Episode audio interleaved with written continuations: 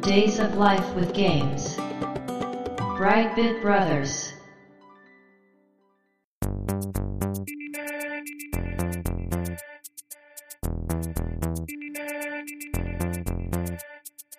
どうも、ワンピー川崎です。どうも、2P 長谷川です。この番組はかつてゲーム少年だったワンピー川崎と 2P 長谷川の二人がゲームにまつわる様々な話題で古きを訪ねて新しきを知る番組です。はい。ということで、ブライトビットブラザーズステージ161です。ありがとうございます。今回のテーマは ER カンフーはい。ということでね、こちらはもう有名なゲームだと思うんですけどね、結構。そうです。ね、レトロゲ有ー名ムだとの思います。中ではかなりメジャーじゃないかなと。うん。思うんですが、このタイトルね、結構いろんなはいはいハードで出てるんで、うんうんうん。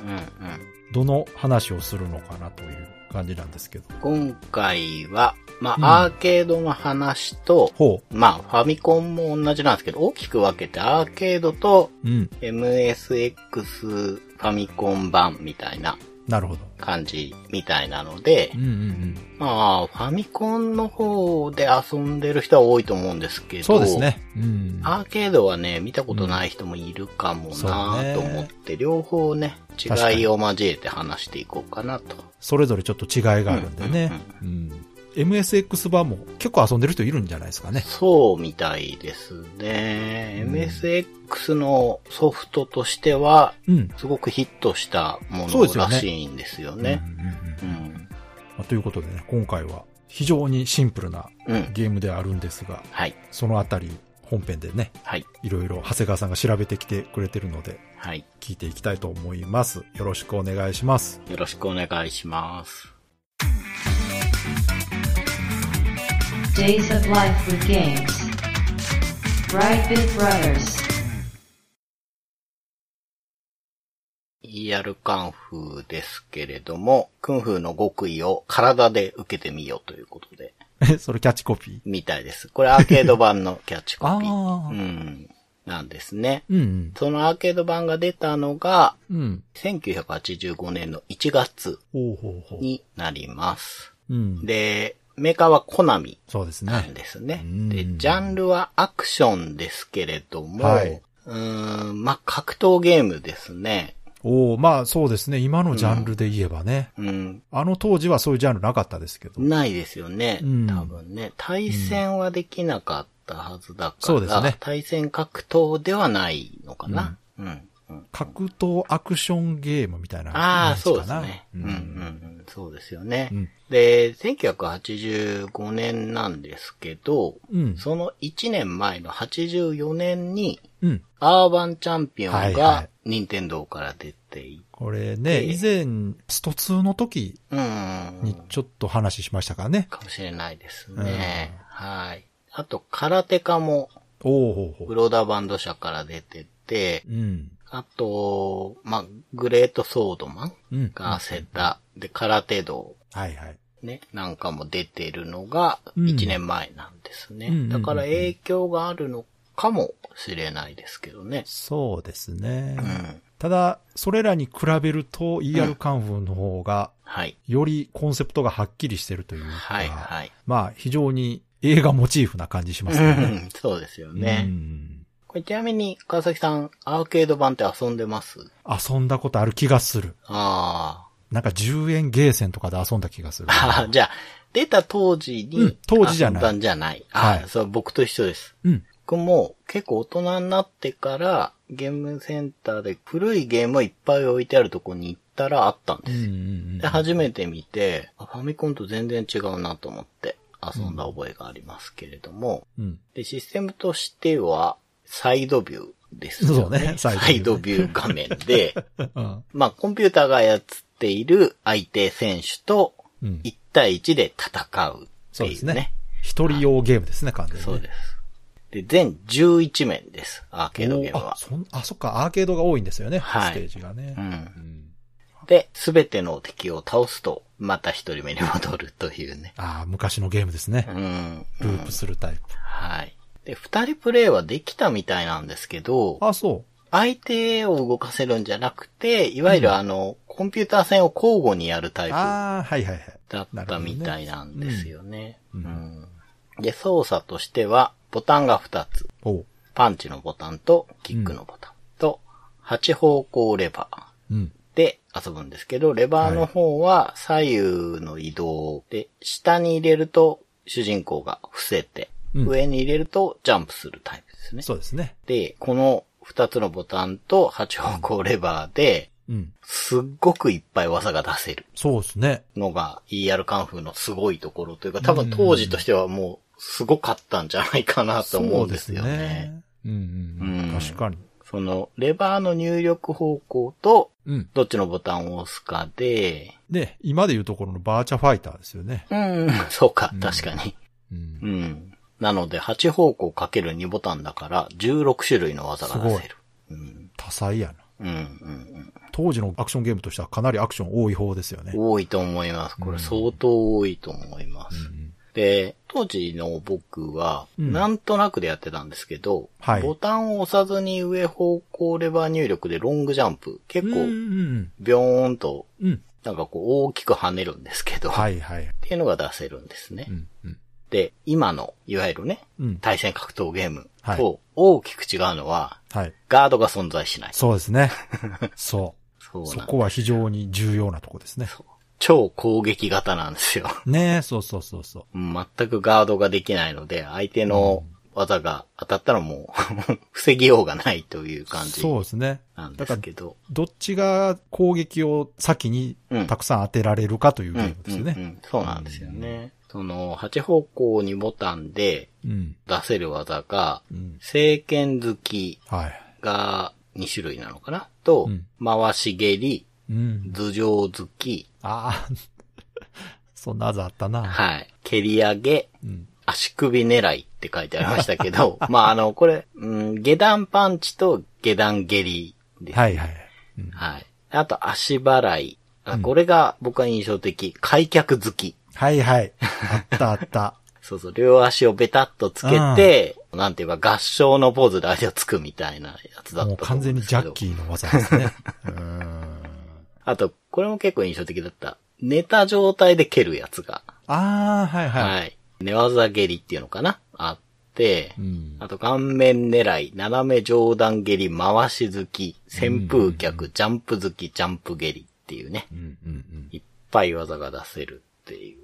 これ意外と遊んだ人でもそんなに技あったっけって思ってる人多いんじゃないですうか。ん、そうなんですよねうんうんで、本当それぞれちゃんとグラフィックがあるので、うんうんかなりね、本当何度も言ってますけど、当時としては本当にアクションがすごく多いゲームだそうですねっていう印象がありますね。でライフ残機制っていうやつで、うん。うん。ただこのライフゲージは、うん。今の格闘ゲームと同じですよね。そうですね。画面の上の方に自分のゲージと相手のゲージが見えてると。はい。うん。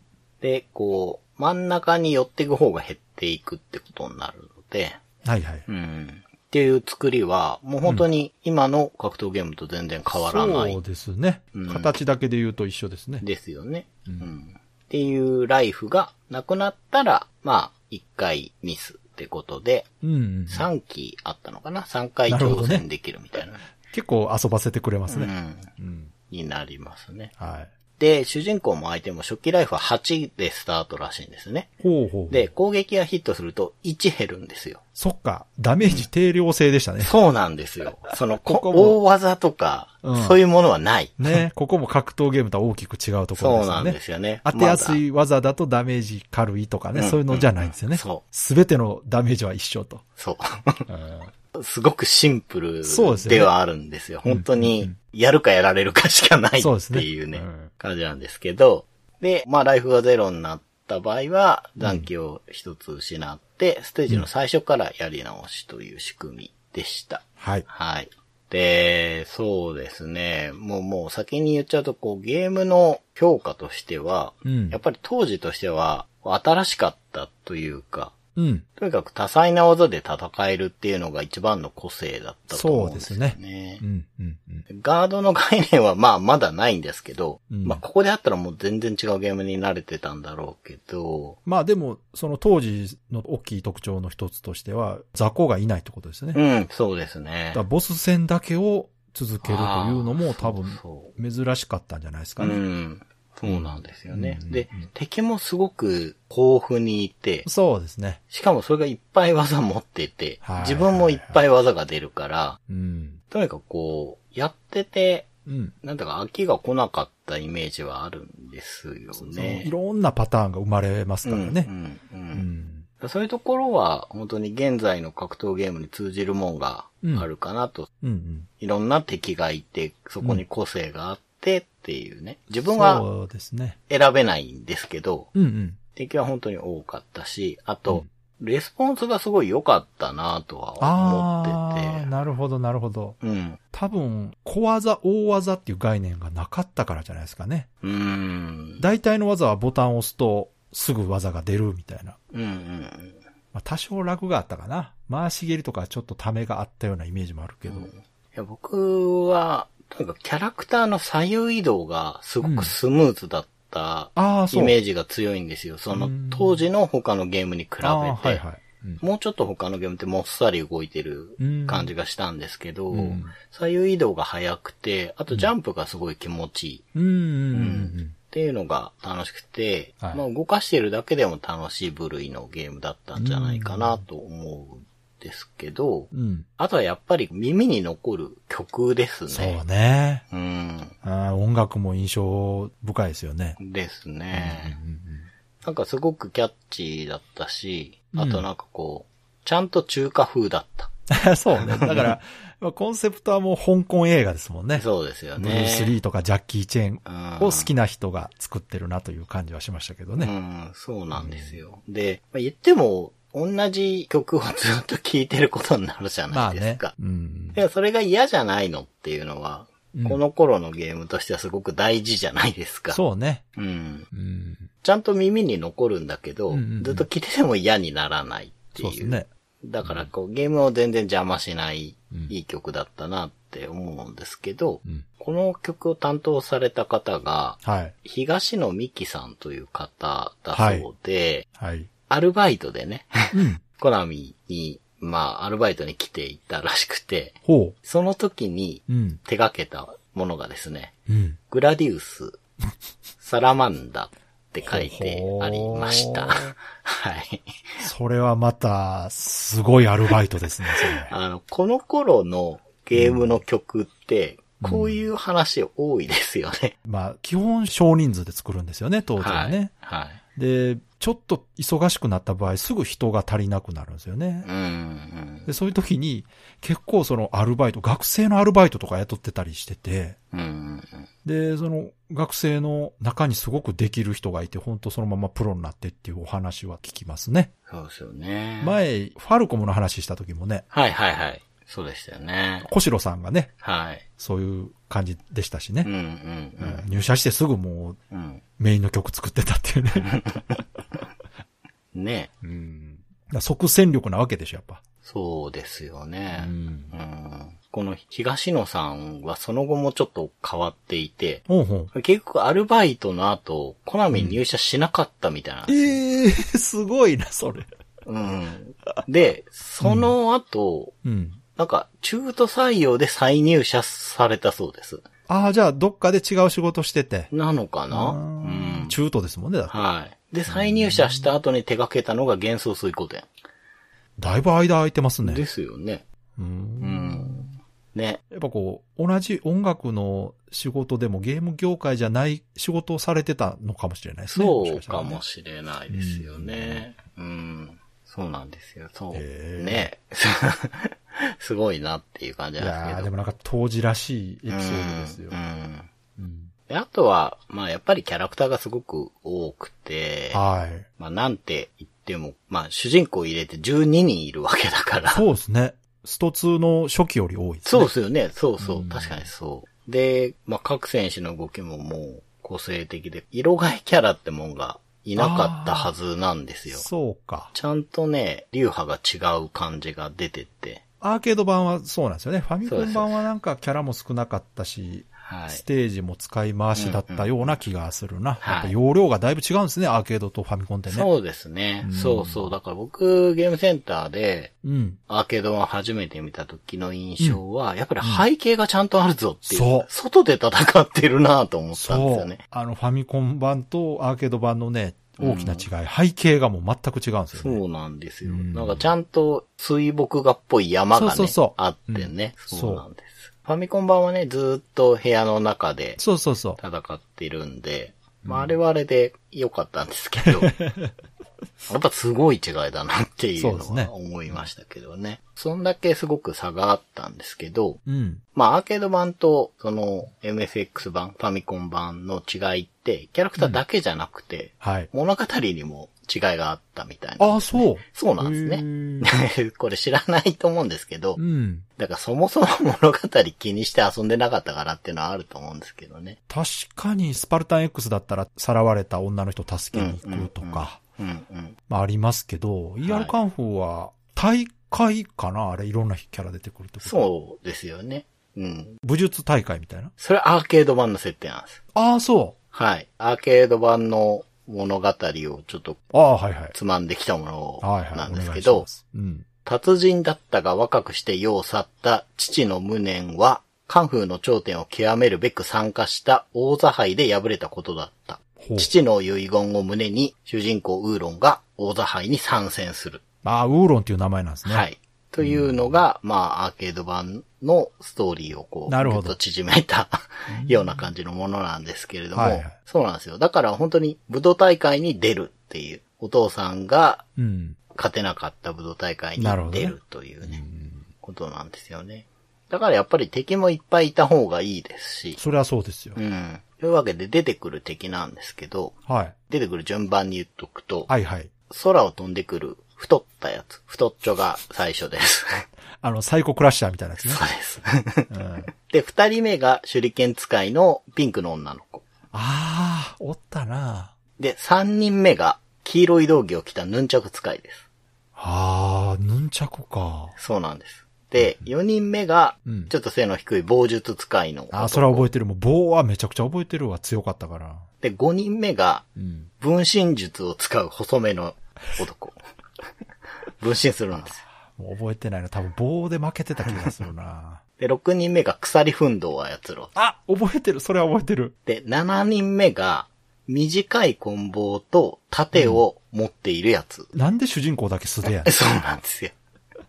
ねん。うん。で、8人目が、はい。鉄の奥義、鉄線ですかね。うんうんうん。を投げてくる美女お。う赤いチャイナドレスの美女かっこいいでな。すね。で、9人目が、清流刀を使う、ヒゲもじゃの男。殺しに来てるやん。で、10人目が、長髪美形のトンファー使いなんですね。 おお、うん。いや、トンファー必要ですよね。やっぱまあね、それはいるでしょう。うん、うん、うん。で、11人目、最後の相手がうん、上半身裸の素手の憲法家です。うわーかっこ、これかっこいいですよねかっこいい。最後素手っていうのいいですよね。かっこいい。うん。そうなんですよ。だから、主人公はそれに匹敵するキャラってことですよね。うんうんそうなん武です器をよね使わないといううね。ん、そうそう。で最後のやつは、ちょっと自分に近いデザインだったかな。ですね。多分そういうことですよね。なんですよね。で、まあ、この全員を倒すと、エンディングが流れてくれればよかったんですけど、はいこれはもう85年のゲームというそうこですとで、ね。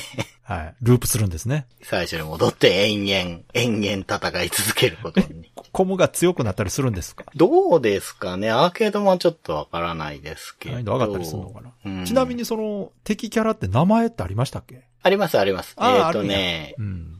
手裏剣投げる子がスターで、ほヌンチャク使いがヌンチャとかだったかう。な。えーあ、そんな名前で、コンボのやつがクラブとかがついてるんですよ。で、これアーケード版とうん。ファミコン版で名前が違います。えーそこまで違うの、違うんですよなねん。で変えるんでしょうね、わざわうざ。ん、そうなんですけ別に名ど。前なんかそのままでいいのに。うん。で、このアーケード版、今は、アーケードアーカイブスにお移植されている便ん利ですやなけど、うんうんうん、僕はですね、ゲームボーイアドバンス版のほう。コナミアーケードゲームコレクションっていうのを持ってっているんですが、はいはいこれにも入ってるんですけおーど、なるほど。これね、実はうん結構追加があるんですよ。ジビエ版は。ああ、アーケードの移植プラス追加ってことそうなんです、そうなんですほ。ら。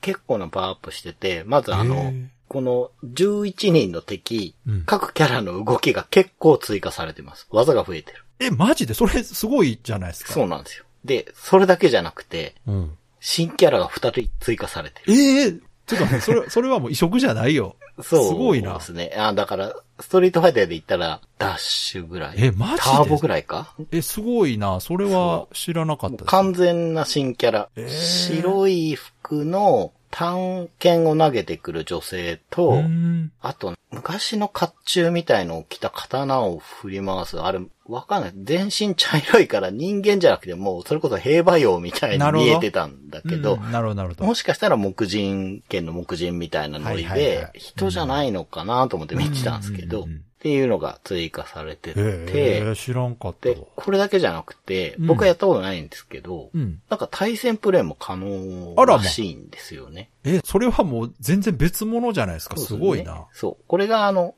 単品として ER カンフー GBA とかじゃなくて、うんコナミアーケードゲームコレクションに入ってるから、多分あんまり知られてないんじゃないいやかな。、全然知られてないでしょ、それ。っていうふうに思うんですけど。え、すごい。それ結構ちゃんと作ってるじゃないですか。そうなんで鬼すにしたらよかったのに、それ。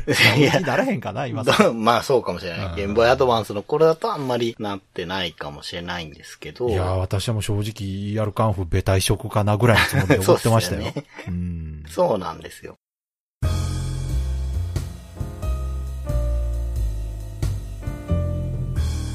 Brightbit Brothers.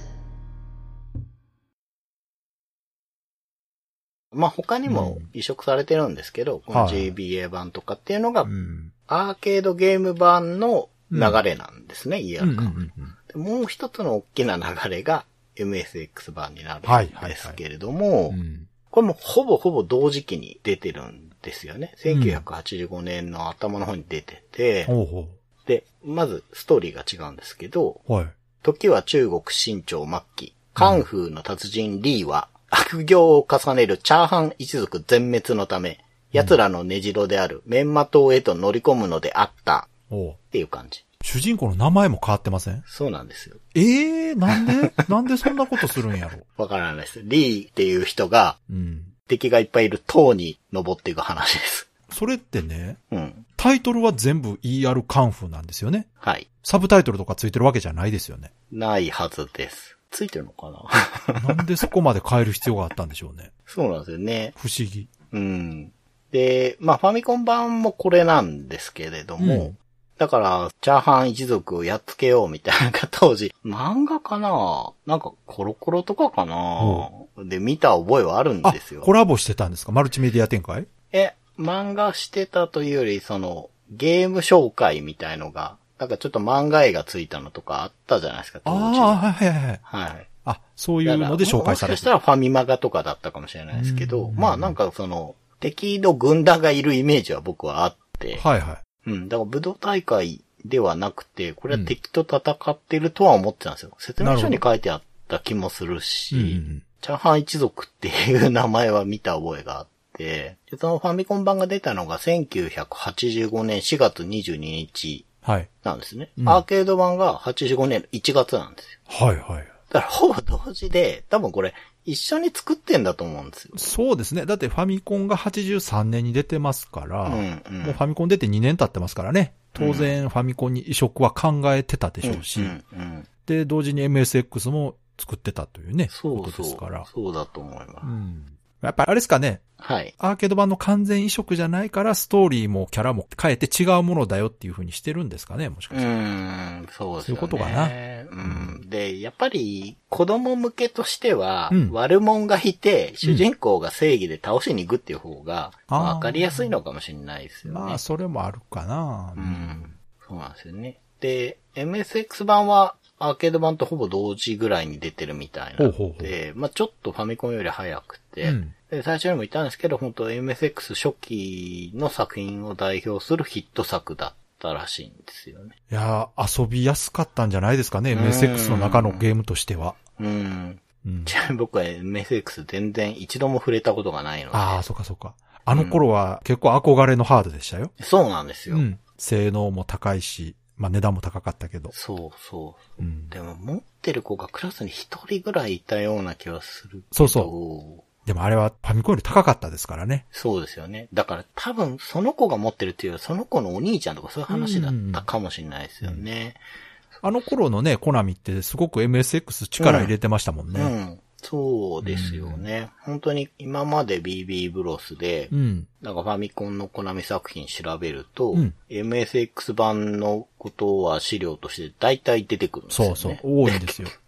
結構ファミコン版とは全然違うゲームだったみたいなことが、そうそうそうん、よく書かれているから、う。うん。そうですよね。で、まあ、ファミコン版はね、MSX 版とすごく近いみたいですけど、はい。ちょっと僕が驚いたのは調べてて、うん。コナミのファミコン参入第1弾です。ああ、えそうなんです。結局南極はあれ同時なんですよ。同じ日なんです。あ、あ、じゃあやっぱそんな感覚的には間違ってないな。確かに ER カンフーもめちゃくちゃ初期のイメージはあったんですようんうんうんう。んでも結局南極が第1弾のイメージがすごく強くて。ああ、そうですね。なんかちょっとあっちの方が古いイメージはあるんですよ、僕も。うんうん。ただ、その同じ4月22日に、まあ、4500円で出てるうんみたいで、覚えてるわ、あのパッケージ。うーん、うん。そう、コナミってファミコンカセットって57本出してるんですって。あ、意外と少ないな。あ、そうですか、僕は結構出したないとや、思う。なんかいっぱいもっと出してるイメージありましたけど。あうーん。あ。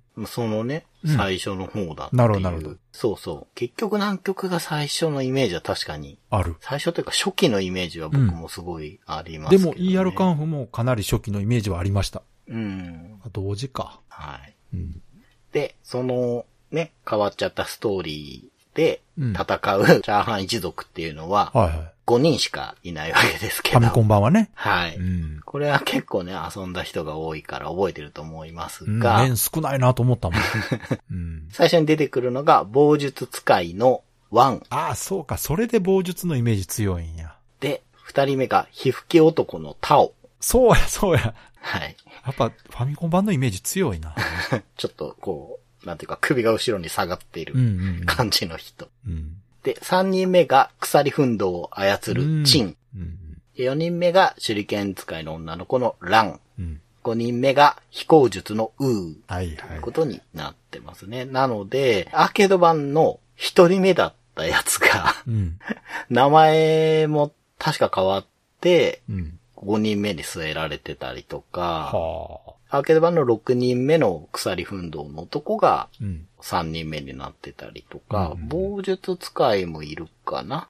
だから、ファミコン版うん。でオリジナル、アーケードにいないのは火を吹くやつですね。そうね。さっうん。きなかったですね。うん。うん、そうなんですよね。なんか、今聞いたら、ファミコン版の方が覚えてますね。うん。やっぱり。僕は結構、一時うまかったですよ。自分で言うのもちょっと恥ずかしいけおど。さすが、さすが、伊達に ね、ディストラッターハウスクリアしてる。伊達のことある。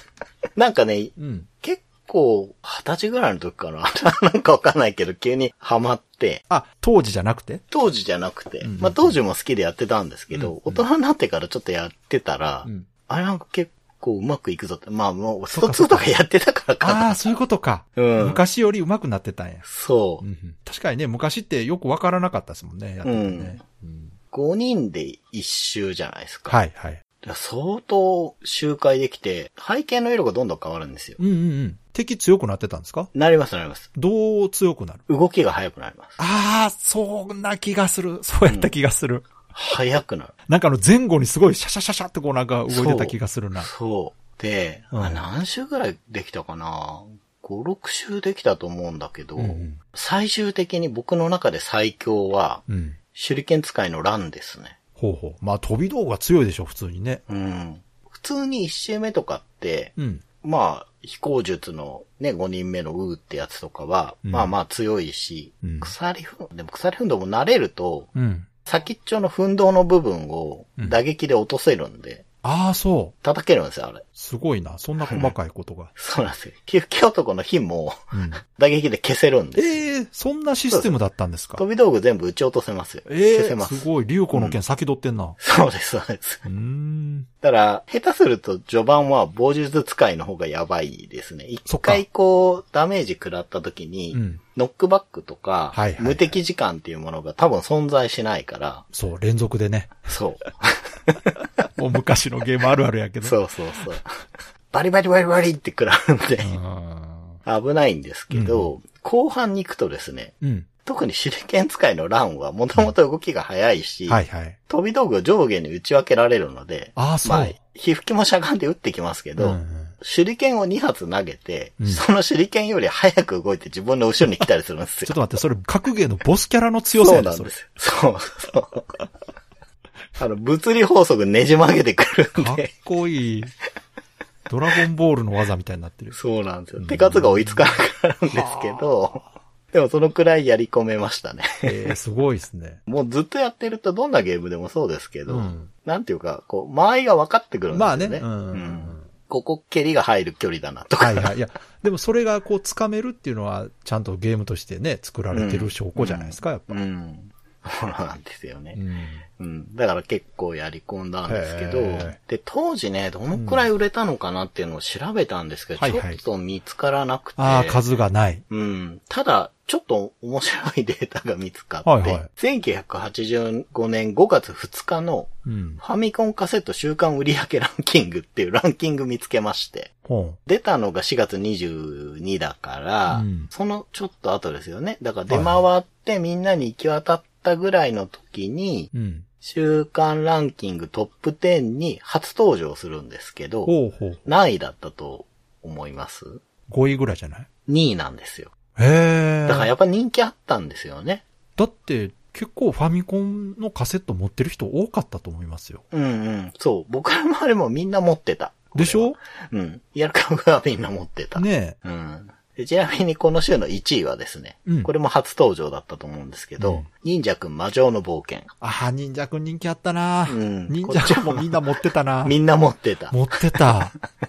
いや、でもね、確かに画面的には忍者くんの方が派手ですよ、やっぱ。そうなんですよ、上ね。下にこう動いてね。そう動き幅が大きいから。そう。それに比べるとちょっと ER カンフは大人向けのゲームって感じしますそうよでね。すね。うんそう背景は変わらなくて、うんっていう感じでは。かなりストイックな。なゲーム。うん。忍者くんの方がね、ほんと左右に上下にそうそうそう。行きますしね。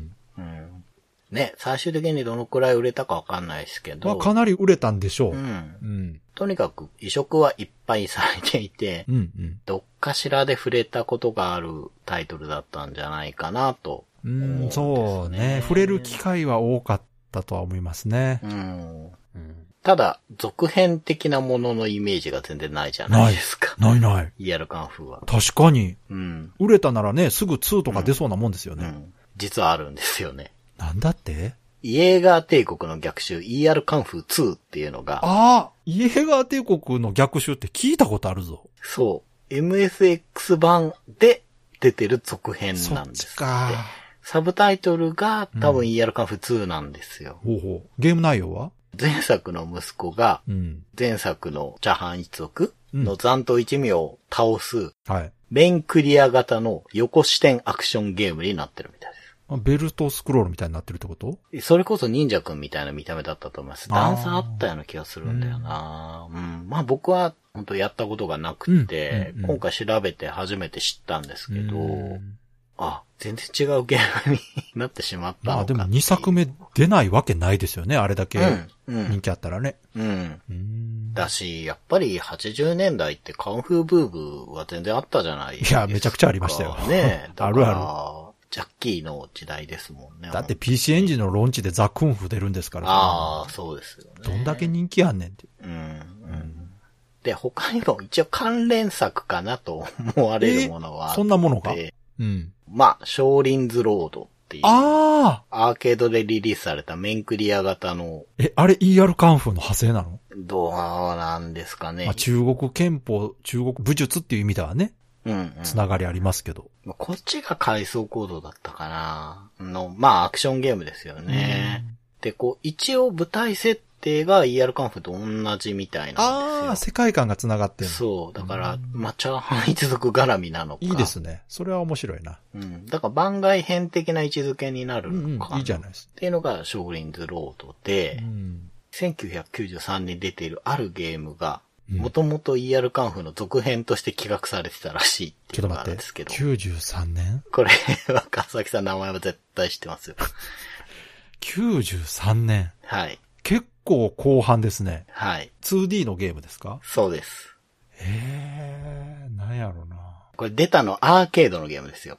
1993年のブームの中で出てきたコナミ。ああ コナミの格ゲーか。はい。どれやいや、違うな。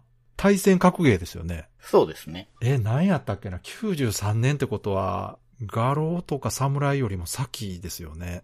ああ、そうなるのかな。ギリ先じゃないかな。同じぐらいか。そうだと思いますよ。僕は同じぐらいの時期にやってたイメージあ、が。長谷川さんやってた。や ってましたね。えーまあ、あんまやり込まなかった。い や、わり込かまらなへんな。なんすかね。はい。マーシャルチャンピオンですね。ああ、そうか。はい。レイチェルしでまっす、たレイチェル。そうや、マーシャルチャンピオンや。しそもうたなマーシャルチャンピオンって、もともと ER カンフ2的な、いや、確かに中国武術ですし、うん、コナミが格ゲーを作るなら ER カンフ絡めた方がうん、うんうん。知名度的にもいいんじゃないですか確かに。そうみたい。それで、まあ、企画されて、どのくらい動かした、まあ、作ったのかわからないえ、ですそれけど。やったらあの、主主人公出しゃよかったのにね、出てんのか なあの、上半身裸の、いわゆる憲法家みたいな。あんなんおらんかったよな。ね。うん。え、それやったら激アツやったのに、ね。 いや、で、一部の人がどうって。いやいや、ウーロンって言って出てきたらね全然良かったんちゃう、まあ、上層部から、これは ER カンフじゃないよね。あまあそれはねって言われて、それはそうんやけど。まあ、マーシャルチャンピオンというタイトルになったっていう話があるみたいですね。うん。でも、ER カンフーの進化としては間違ってない進化ですよね。もそとうでもすね。とがそ、の1対1の対戦、アクションゲームだったわけですからね。そうです、そうです。そこにこう格闘ゲーム部分に乗っかってうん出したら誰も文句言わないですよね。ね。うん。それこそラスボスが、この、ウーロンだったとかでもね、それ激アツですね。 隠しでもいいです。豪気みたいめにっちゃかっこいい乱じゃない入でしすてかくるとかね。いや、かっこいいと思いますよ、それね。うん、うんありあり。うーん。まあ、挑戦者ありって言ってあいつ出てきたらね、うん、うん、うん。アポー、アポー、アポー、アポーって。 買ったらちゃんと演舞するっていう。うん。うん。そうそうかそうだねうん。そうマーシャルチャンピオン、結構際物のキャラばっかりだったなっていう。でもあの当時ね、すごくキャラ大きくてね、あ、そう、キャ竜ラ子の大き剣かぐったらいのサイズ。竜子以上やったかなかなり大きいキャラが動いてでっましかたかっね。たですうんね。まあ、ちょっとコナミのね、うんうん。うん。対戦格ゲーは、ドラグーンマイトといい、なんかどっかこあのう、ねそう際門感がある。コナミは、あの当時からも言われてましたね。コナミの格ゲーはヒットしないってね。うん。果敢にね、挑戦してね、そう何本か出すんですよ。で、悪くないんですよね。そう、悪くない。悪くないんですけど、うん。ちょっとこう、足りてない感があるっていうか、あれはやっぱメーカーのカラーなんですかね。うーん。やっぱり。ナムコってもっとこう、花から独自色に行っちゃったじゃないですか。うんうんうん。結構、格ゲーでもそうねうん違うことしようってなってて。うんうん。そうそう。コナミの方はね、遊びやすいし、丁寧に作られてる感じはあるんだけど、うん。なんかあんまりやらなかったなっていう。私は結構ね遊んでたし、ソフト持ってますけどね、今でもね。 そうです。ライトニングレジェンドとか持ってますけど。 うん。そうん。う。ね、結構、あれ、出してはいるけど。いや、あとだから移植されてない格ゲーも多いんですよね。あ、そうですかね。ウーシュとかね。あー、武術って書いてウーシュっていうはいはいのはい 3D 格ゲーね。ファイティングウシュ。そう、ファイティングウーシュ。 ありましたね。あれ移植されてないんですかそう、あれね、出てないんですそうかそうか。当時バーチャファイターが売れて、うん、そうね。コナミも自らコブラ基盤っていう基盤作そっうてね。 ね。うん。で、かっこいいよな。主人公コブをラ基骨盤砲使いにするっていう、もう本当にもうめちゃくちゃかっこよくて、いや、だからずれてるんですよ。いや、僕らは嬉しいけど。大鳥刹那っていうセンター分けロン毛のキムタクヘアの主人公がね、骨砲使って戦うってめちゃくちゃかっこいい。多いですよね。めちゃくちゃかっこいい。私大好きだったんですよ、あれうん。ううんん。うん。移 植されてないんですよ。うん。移植してくれよ。そうか。マいや、ジでド。ラグンマイトも、絵とかすごい良かったと思うんですけそうど。あれはね、ゲームが、いまいちやったよな。 ああ、そう悪くなかったんですよ。そううんマーシャルチャンピオンより絵は好きでしたね。ううん。あの、キャラがすごい濃ゆいなーって思ってたけだかど。らそういう意味では、うんコナミで一番成功したうん。格闘アクションゲームは ER カはンいフって。いう、ね ER カンフーだと思います。そう。原点にして。そうね。うん。まあだから対戦は苦手だけど、対戦じゃない格闘アクションゲームなら成功してたかもしれうないん。ですうね。ん。ダダンダーンとかそうじゃないですか。ああ、はいはいはい。あれはそうボかスラッシュをやるってい確かうんにで、ある意確か味に ER カンフ未来編みたいなね。うんうんう。うんん。い あれこそ。うんや、名前の上がるゲームが全部濃いなって思う。なんか面白いですよね。コナミってシューティングはすげえハードやのに。そうですそね。れ以外のジャンルは。はなかなか色物っていうかね。確かに。うん。そうか。面白いですよね結構確かに、格ゲーはすごい色物集が、コナミらしくないな感んじかあるアクションは違う部署が作ってんのかっていうぐらい、なんですかねなんか違いますよね。うーんあのグラディウスのあの感じでアクションゲーム作ればよかったのにな。なんかこう、ふざけ方もパロデュースとも違いますもんね。そうね。なんか、もっと濃いですよね。まあだからドラキュラとかはだから渋いアクションゲームじゃないあーそうですよねまあ格闘アクションではないけど。うんうんうんうん。五右衛門の悪ノリとも違うし。いやいや、ゴエモンは全然あれはよくできてるゲームですよ。ですようねん。 まあ、そうですね。そう考えると本当に ER カンフーだけは、だけはって言ったら失礼だけうど、ん。すごく正統派そなうねね、。ゲームで、当時としては本当に個性的、その、最初に言ったね、うん。アーバンチャンピオンとか空手家とはい比べたらもう本当にキャラクターすごい多かったし。そうねう。ん。キャラクターアクション数も圧倒的に多いですね。うん。う。うんん。そうなんですよね。うん。それはヒットもするよなっていう。すると思います。感じでしたね。まあ、アーケードでどのくらい遊ばれてたか僕は本当わからないいですやけ、ど。アーケードもかなり出回ってたと思います。う。うんん。まあ、アーケードのゲームって感じで、うん。僕がやって感じたのはすごい難しいなっていう。わかる敵強いなわっていう。かるわかる。まあ、あの、じりじり近寄って一撃を当てて、うんヒットアンドウェイみたいなね。うん、う。うんん、なんかそういう感じのゲームでしたから。うん。独特の間合いというか、遊び方を覚えないと、うん。結構難しかったと思いますね、あのゲームはね。うん。ですね。 Days of Life with Games. Brightbit Brothers. では、そろそろエンディングなんですけども、はい。今回は長谷川さんのレトロゲームプレイレポートあります。はい。では、よろしくお願いします。はい。レトロゲームプレイレポートでは、ゲームシステムだけでなく、ストーリーについても話していきますので、これから、桃太郎伝説ターボ、遊ぼうという方は、聞かないようにしてください。特に今回最終回になりますので。はい。いよいよ最終回です。はい。まず、悲しいお知らせがあるんですけど、前回話した後に、はい。データが消えまして、 ちょっと待って。すっごい戻ったんですよ。まあ、あの、クイックセーブ的なものが消えてです。あ、ああ、そういうこと。は。はいい。ゲーム内のはい、セーブは残ってたんですが、あよかったですね。横着してたんで、ああ。結構戻ったんですよ。ビローン狩りが全部無に消すっていう。えー、それはきつい。それはきついわ、長谷川さん。なんで、うん。 2日ぐらい放置してたんですけど、まあちょっとショックでやるかって、そう、ショックで。いや、ちょっとだってね、ビローン狩りですごいテンション上がってたのにそうねなんですよ。そうか。この怒りは、はい。ビローンにぶつけようっていうこと。あ、また結局ね、はいそこで。まあでもそれが一番手っ取り早いですもんそうねなんです。うん。あ、じゃあまたそこでレベル上げ して。そうです。えー、レベル20ぐらいまで戻ったんですけ ど、うレベルね、ん。わ38ぐらいまで持ってきました。あ、すごい。もう、 ビローンが全滅するんじゃないかっていうぐらい、頑張りましたね。めちゃくちゃ上げてう、ん。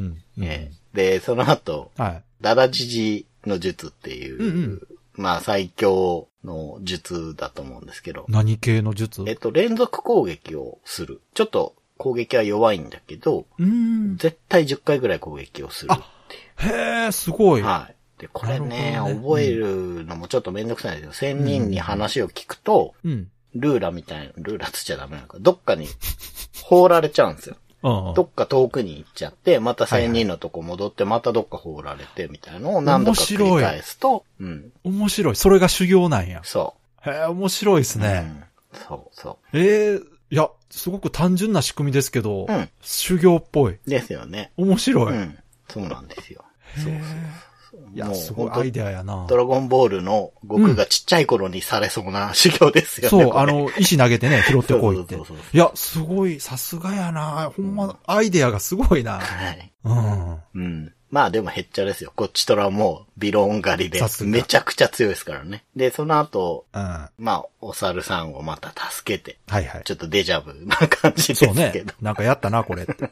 うん。で、ジャコツババアっていうのをね、倒しに行ったら、うんその後、お猿さんが船を焦げるんで、言ってましたね。はい。で、ちょっと隣の大陸移って、行く先が、竹取の村っていうね、あら。かぐや姫がいるところにはいはい。着いたんですけど、うん。ちょっとレベルがね、高くなりすぎて、まあレベうル、段か、もう38なんですから。はいはい。で、あの、村に駅舎さんっていうのがいるんですよ。はい。で、いろいろヒントをくれる人なんですねう。ん。で、その竹取村にいる人は、うん。まあ大体ここに来るんだったらこんくらいのレベルがいいよみたいなことを教えてくれるんですけど、あもうなんか全然そんな、もうそんな、もう言われなくてもみたいなとこまで上がっちゃってるんですよ、こっちあ。はは。いもうはい。はい。 だから、うん。あんまり村の中をうろうろせず、うん。武器屋で武器だけ買って、すぐね、周りを散策して、黄泉の塔っていうね、うん塔を見つけて、え、それもラストダンジョンかなっていうぐらい、もう、うんうんあの、毒沼に囲まれたところにあるから、おうこれはもう、なんか大事なもんがあるだろうと思って、そこを攻略してて、で、ここはエンカウント率が高めなんで、はい。のくせに結構道が入り組んでて、はいはい。うろうろうろうろしてるうちに、うん。どんどんレベルが上がっていきまして、はいはうい。ん、でも敵も強いんで、うん。いや、これはもう、あれをやるしかないということで、おうまたビローン狩りに行ってです ね。大活躍やな。そうなんですよ。うんもう、これ以上上がんないってとこまで上がりました。45カウントしたん段はい。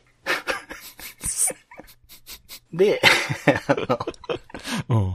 その4位の塔を上がっていくと、うんうん。ボスが何人かいる、ボスラッシュみたいなのがあって、風神、雷神、羅生門の鬼っていうのが3立てで来るんですけど、でももう、こちとら45段最強ですから、まあね。全部倒して、あ、やっぱもう、やっぱ強いんや、だいぶ。強いです。まあでも敵も全然強いですよ。うん。立て続けに来るわそうかけそうだしか。。う。うんんで、ツバメの小安貝っていう、うん。うん。かぐや姫が集めてきてねって言ってる5つのお宝、全部、これ最後の1個だったので、はいはい。集まって、あと最強防具の勇気の銅っていうね、のがは手に入ったので、これも装備して、なるほどう。ん、意気揚々と竹取の村に帰って初めて気づくんですけど、はい。かぐや姫のお屋敷があって、はい。あ、あったんだと思って入ってったら、うん。かぐや姫が鬼ヶ島に連れさらわれてしまったみたいに言ってて、ああれもしかして、あうん。これ、黄泉の塔とか行く前に来たらかぐや姫いたのかなって思っ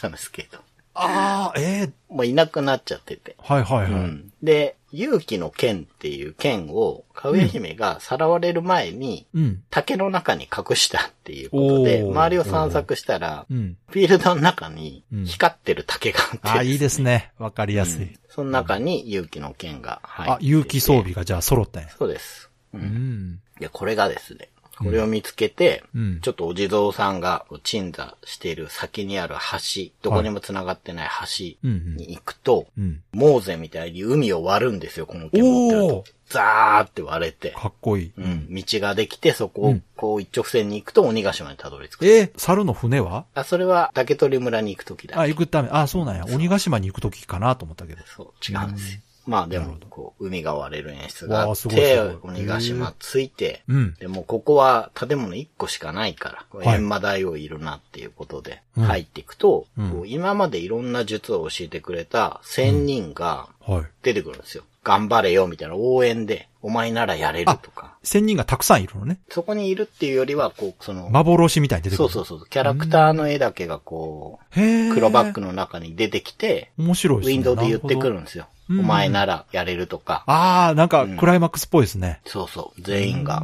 こうあい勇い気じゃなづいでけすてかくれて、それの後にいつの間にかうんわざと体力が全回復してるんですよね。おすごいみでんなの力で。うん閻魔大王と対面して、うん。まあ話しかけると戦闘になるんですけど、その前にって感じで、うん。手下の鬼が15体出てくるんですね。ええ最初旅に出た頃にいた、あんま強くない鬼から、はいはい。最後の方に出てきた主天童子とかまで、ああ、じゃあ、ボスラッシュね、ここで。そうそうそうそうう。んずーっと鬼が出てきて全部こう、倒すと、うん。やっと閻魔大王と戦えるんですけえど、、エンマ大王がラスボスなのそうです。鬼じゃないのえっと、閻魔大王が鬼を使って、うんまあ、周りの村の人をさらったり、まあ、ちょっと苦しめてるっていう。うん。で、まあ、エマ大王のヒットポイントがすごい高いんですよ。体力あーめちゃくちゃあってさ。すがラスボス。うん。もうなん、体感だと10分ぐらい戦闘してんじゃないかなっあていうぐらい。あのね、昔のね、ロープレのラスボス、そんなんいますよ。ね。長く戦ってて。覚えてます一番最初のメガテンのボス、ルシファーとかめちゃくちゃすごかったですよ。ああ、そうでした。私もルシファー戦20分ぐらい戦ってましたよ。うん、 ね。なんじゃこいつ。 だけど、エマ大王戦いながらこう、いろいろ話しかけてくるというか、お、いろいろ言ってくるんですけど、ドラマチックですね。へえ。だんだんこう言うことが変わってくるんですよ。多分ヒットポイント見てセリフを変えてるから。ええすごいドラマチック。うん。映画とかアニメのこうクライマックスですよそね。うそうそうそう。戦いながらボスと喋ってるんですね。そうそうそう。ああ。何を言ってるんですかまあ愛や勇気なんてものは、まやかしだみたいなのが始まるんだけど、うん。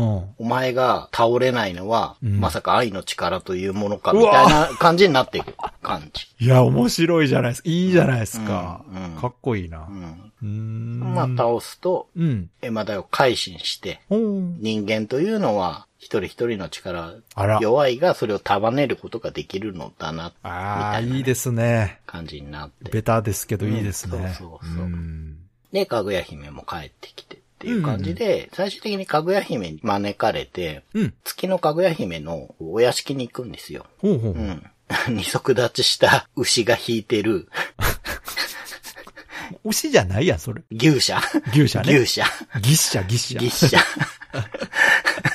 いや、なんかもう、あれ、こ牛じゃないやん、日本で立てたら。二足立ちしてる上に、この人が運んでるんじゃなくて、う そいつが乗ってる雲が動いてん。るどじゃん。ういうこみとやねたいななん か、まあ、最後はギャグなんでしょうけん。ど、 面白いな。うん。それで、こう、月面に行くんですよはね。いクはいレーターとかある月面に行って、お屋敷行って、はい。で、かぐや姫と対峙する絵がちゃんと出て、いろいろうんよくやってくれました的な話から始まって、ただ人間っていうのは移ろいやすいから、あら。今あなたの持っているこう勇気とか、そういうものを忘れるかもしれないから、うんうんうんまあそんな時はこれを使ってくださいみたいな感じで、月の水晶っていうものを渡されて、ほうまあ、これをね、うん。初心を取り戻したい時は、あ、これをこう天に掲げれば、みたいなことを言われてもらって、ほうほうほう。で、最終的には、まあ、おじいさんとおばあさんが待つ家に帰って、おしまいっていう感じなんですが。はいはいはいうんで、スタッフロールがちゃんとあるんです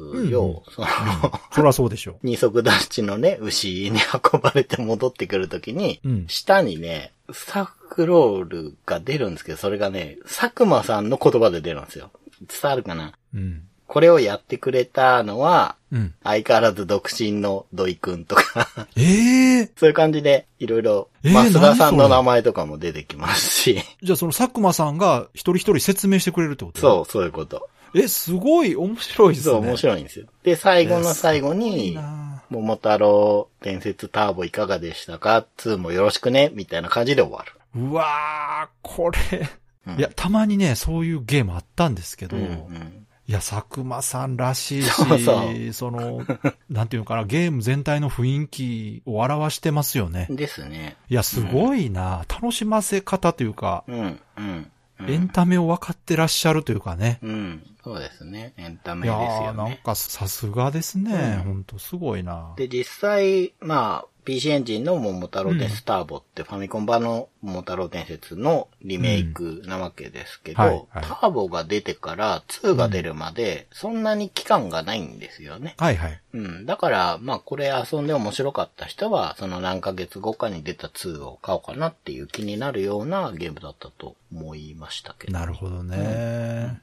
いや、なんかこう、やっぱ要所要所にある、その、遊び心とか、うんうんうんうん。で、ベースのその遊びやすさ、うんうん、そうですね。このあたりに、その、佐久間イズムがありますよね。うん、うん。本当にあの人のーゲームってどんなジャンルのゲーム作ろうが、それが絶対あるんですよね。うん。うん。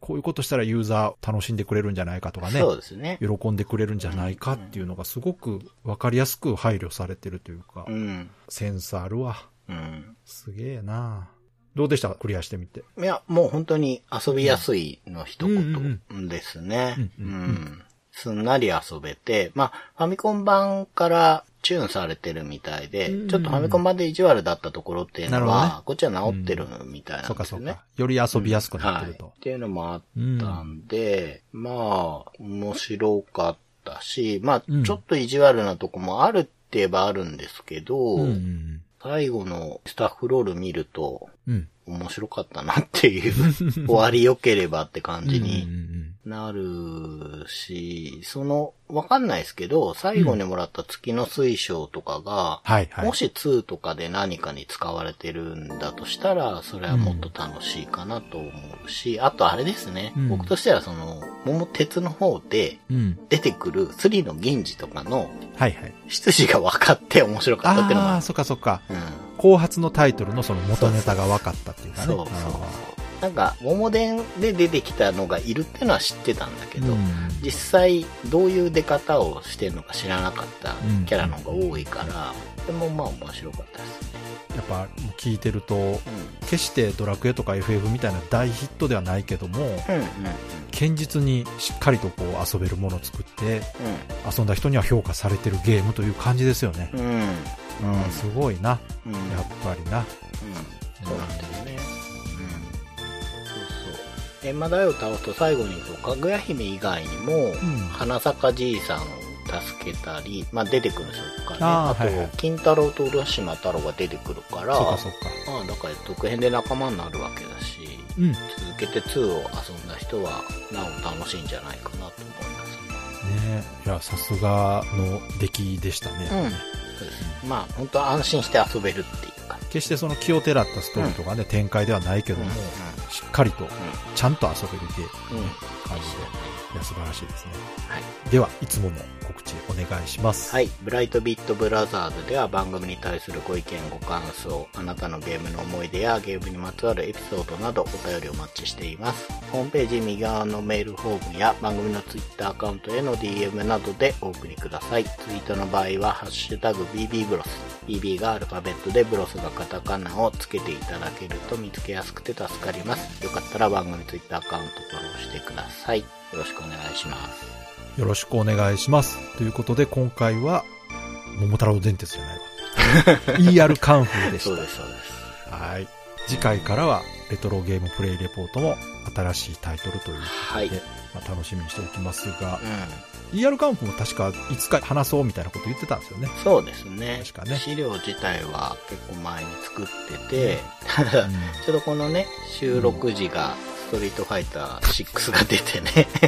そう、これね、長谷川さんがそこにかけたって言うんですけど、そのうんそこで引っかかる人多分いないと思うん いよないですか。ね。まあでも、すごい進化しましたよね。 そうそうそう本当に。ストリートファイター6が出たから ER カンフーかって言ってる人おったらすげえなと思いうん、ますすね。ごいですね。はい今回も最後まで聞いていただいてありがとうございました。ありがとうございました。